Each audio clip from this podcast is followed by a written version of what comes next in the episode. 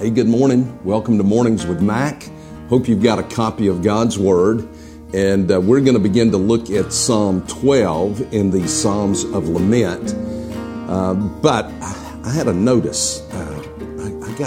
Somebody wrote me and said that they were taking bets on what color sweater I would wear each morning. So I don't know if you're part of that betting ring, but anyway, tomorrow we will go to Psalm 44. So you can kind of do your homework on that.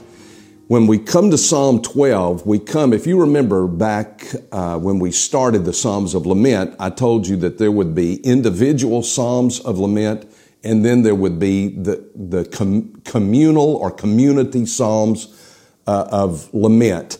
This begins those Psalms that are considered the community. And as I read through this, you can see how a community would pick this up. Because this deals with lies, and they're talking about lies in leadership. When a nation is led by an unrighteous man or by the wicked, the Bible says, the righteous suffer.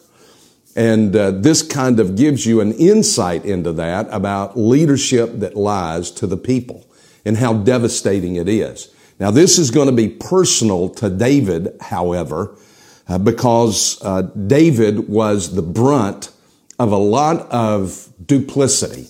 When you stop and think about the life of David, now if you're there in Psalm 12, you're going to see this.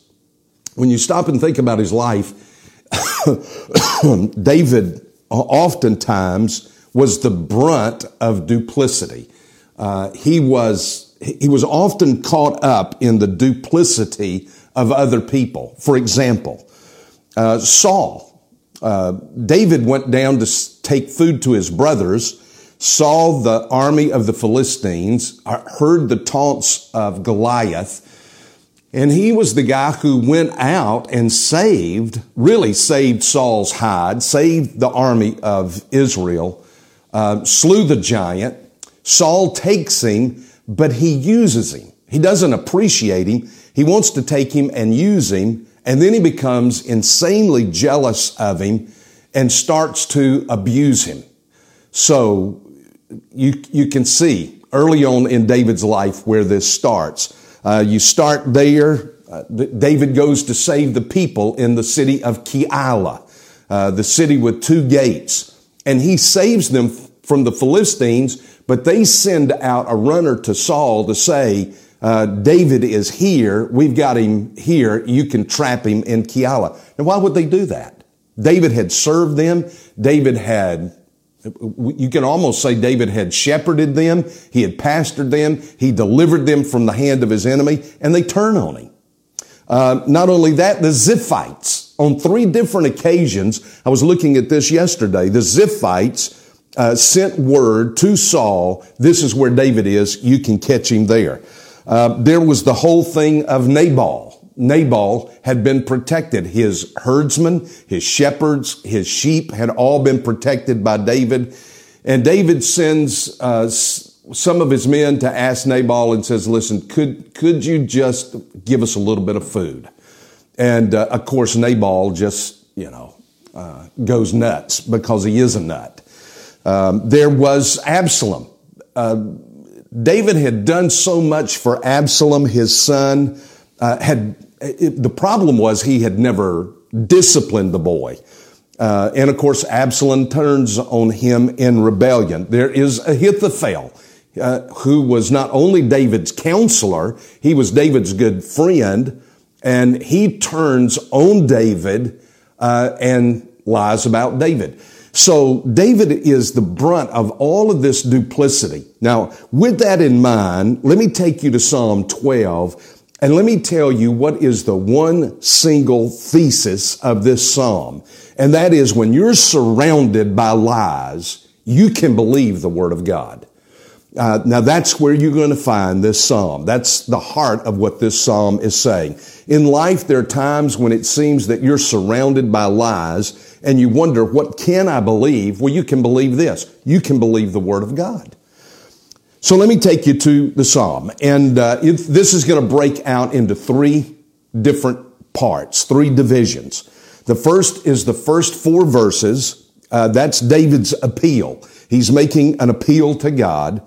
Then in verses 5 and 6, you have the second section, and then 7 and 8 form the third section, and we'll get to those. So let's begin with David's appeal. And I want you to listen to the very first word, save. That is Yeshua. That's Joshua in the Old Testament, the proper noun. It is Jesus in the New Testament. That noun comes from this word, Yeshua, save. Save, O Lord. And this is a good place to look at this. You see the capital L, capital O, capital R, capital D. That gives you an indication of what name of God that is. That is the name that God gave to Moses back at the burning bush. It is the name Yahweh. And it'll always be spelled that way. It's transliterated into German, and then we brought it over into English as Jehovah. So, save, O Lord, for the godly one is gone.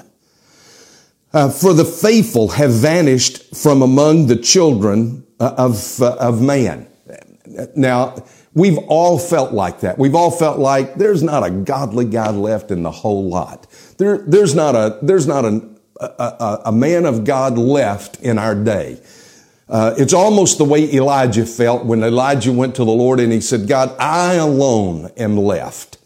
And God had to reassure him, no, I've got 7,000 that have not bowed the knee to Baal. That's where David is right here. David feels like, God, there's nobody left that tells the truth. There's nobody's left that's honest. There's nobody left that's godly. And so he feels isolated. He feels alone. He feels like he's been encircled now by these lies. This is his perception. This is David's perception. Verses 1 through 4 is David's appeal. Now I'm breaking it down. In these first couple of verses here, this is his perception of his situation. He says, I'm the only one left that cares about the truth. Maybe you feel that way. Now he comes and he's going to tell you about this circle of lies that are around him. Now look at the number of ways he describes that these people are committed to the untruth, to lies. Everyone utters lies. Now the word there in the Hebrew means empty. A lie is that which is empty. It's vacuous. It has no substance to it. A person who lies, I can promise you, they're empty in their soul. Everyone utters lies to his neighbor with flattering lips. The word flattering, and just let me do a couple of little word studies here to help you understand. The word flattering means smooth in Hebrew. Hebrew is a very visual language.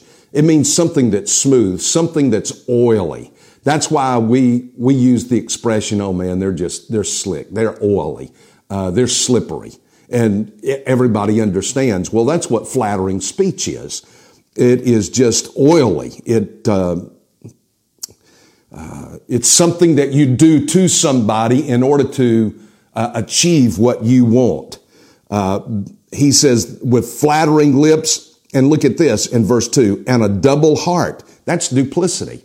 Literally in the Hebrew, it says a heart and a heart.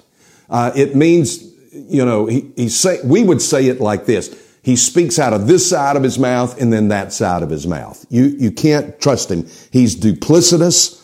It's deceptive. Now look at verse 3. May the Lord cut off all flattering lips. There's flattery again. Here comes yet this is the third thing that he says about it. Or fourth thing, the tongue that makes great boast. Now that's just overinflated, saying things that are bigger than life, we would say, promising what you can't deliver. Those who say, with our tongue, we will prevail. Now there's the threatening part of it. We're going to prevail. We're going to punish you.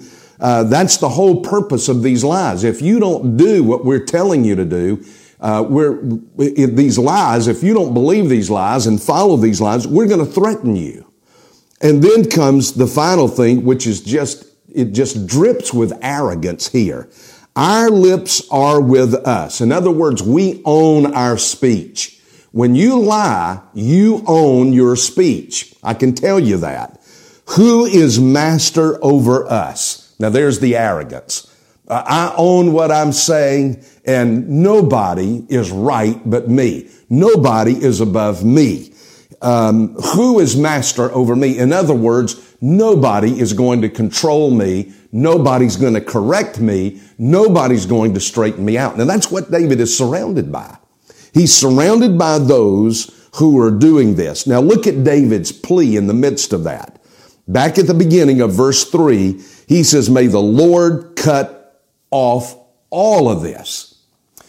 Now to cut off meant this. It was a covenant concept, and it meant to cut them off from the covenant.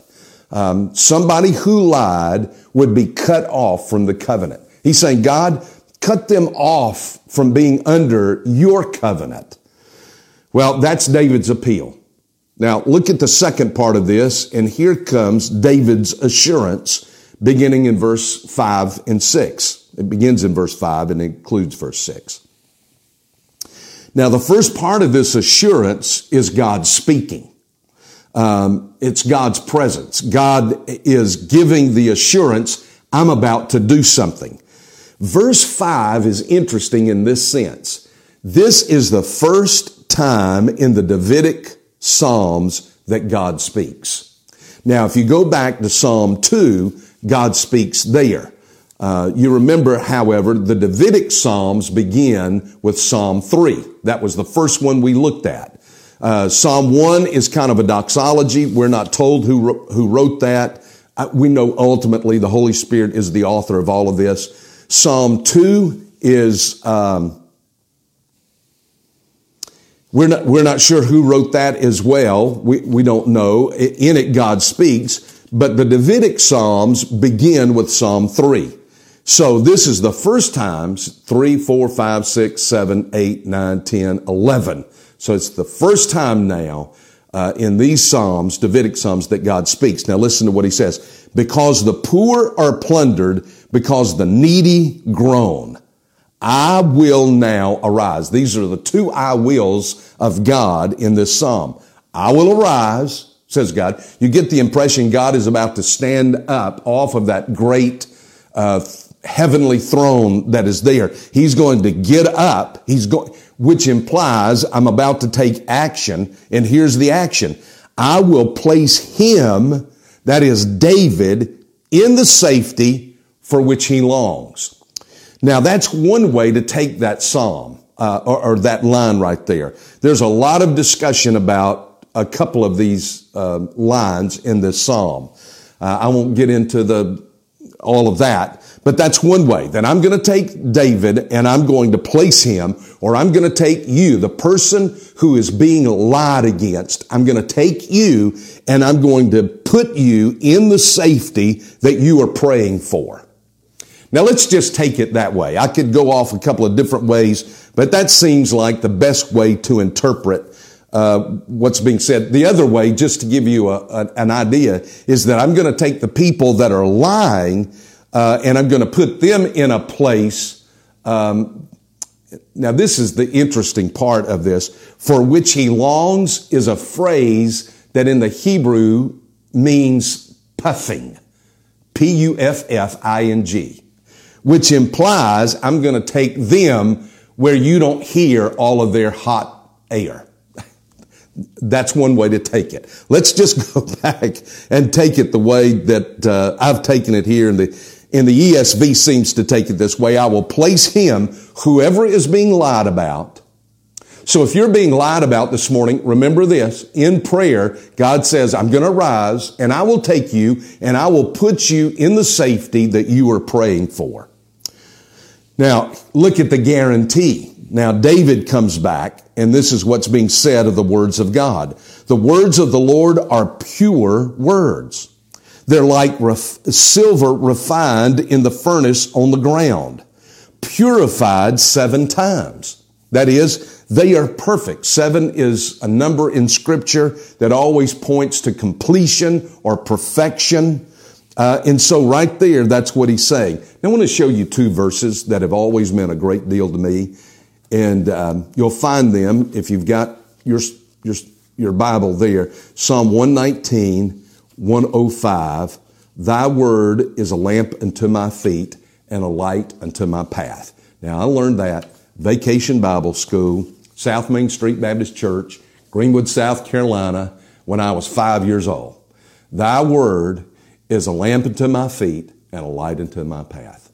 And then another great verse in Psalm 119, verse 130, "The entrance of thy word gives light." I love that. Now, that's what he's going to say right here. He's going to say, you can trust in the Word of God. You can believe the Word of God. When everybody around you is telling lies, you can always trust the Word of God. Look at what he says in verse 6. "The words of the Lord are pure words, like silver refined in a furnace on the ground, purified seven times." They are perfect. Whenever you're in doubt, whenever you're in question, whenever you're in a quandary, you can depend totally on the Word of God, and it is thoroughly reliable. Never forget that. If you can't believe anything else, just go to the Word of God, which is where we ought to go. First off, you can't trust in men. I can always trust God's Word. Now, let me give you the third thing, and the third thing is this, and this is David's assessment. Now, watch it what he says, because David's going to end this what appears to be on a down note. Now, all of these other Psalms, even though, like the last one that we looked at, I think it was Psalm 27, you remember there, he's up, but the second half of the Psalm, he's down. But then you come at the end, he turns that back up in confidence. Well, here, it appears as if he just goes down again. But let me show you something about that. He comes and he says in verse 7, here's his confidence. This is David's assessment. I have confidence. You, O Lord, will keep them and will guard us from this generation forever. A generation conveyed the idea of those who are of a circle, a group. A certain group. A generation is a certain group of people. And that's what he's saying right here. These people who are a generation of liars, he says, he is saying, you will keep us from them. I have the confidence that even though I'm encircled by a generation who is lying against me, that God's word, I can believe it, and that God is going to deliver me from it. God, listen, if somebody is lying against you, I promise you this, God will deliver you from them. God will deliver you from them. Let me give you the last thing, and it's this. And he speaks a word of perseverance, and this is just a word of reality for us in this life. Let me read the verse. On every side the wicked prowl, as vileness is exalted among the children of man. Now that's kind of a down note, but what is he saying there? He's saying what my daddy used to tell me. My daddy would tell me this when I'd come in, I'd say, well, I don't understand why God hasn't done this. I don't understand why God hadn't done that. I don't know why God hasn't, why hadn't God taken care of this or that or the other? We want God to move immediately on our behalf in a situation. My dad used to say this, son, God doesn't settle his accounts at the end of every day. That's a profound statement right there. There's a lot of theology in that. There's a lot of good word in that. God doesn't settle his accounts at the end of every day. You are going to live, let me tell you something, in an unfair world.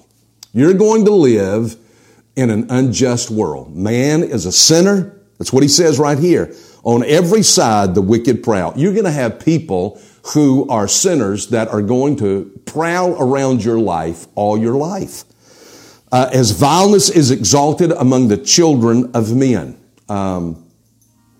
We just live in a sinful world. And the fact of the matter is, not everything is fair, not everything is just. And we're not going to be free from the attacks of Satan, and we're not going to, everything is not going to go our way. People are going to lie about you. People are going to be untrue about you. People are going to try to manipulate you and deceive you. People will hurt you. When that doesn't work, they'll come back to hurt you. But what you need to do is what Paul says when Paul is ending that second epistle to Timothy, and he tells him, he says, listen, I've fought the good fight. I've kept the faith. I've finished the course. You got to fight the good fight.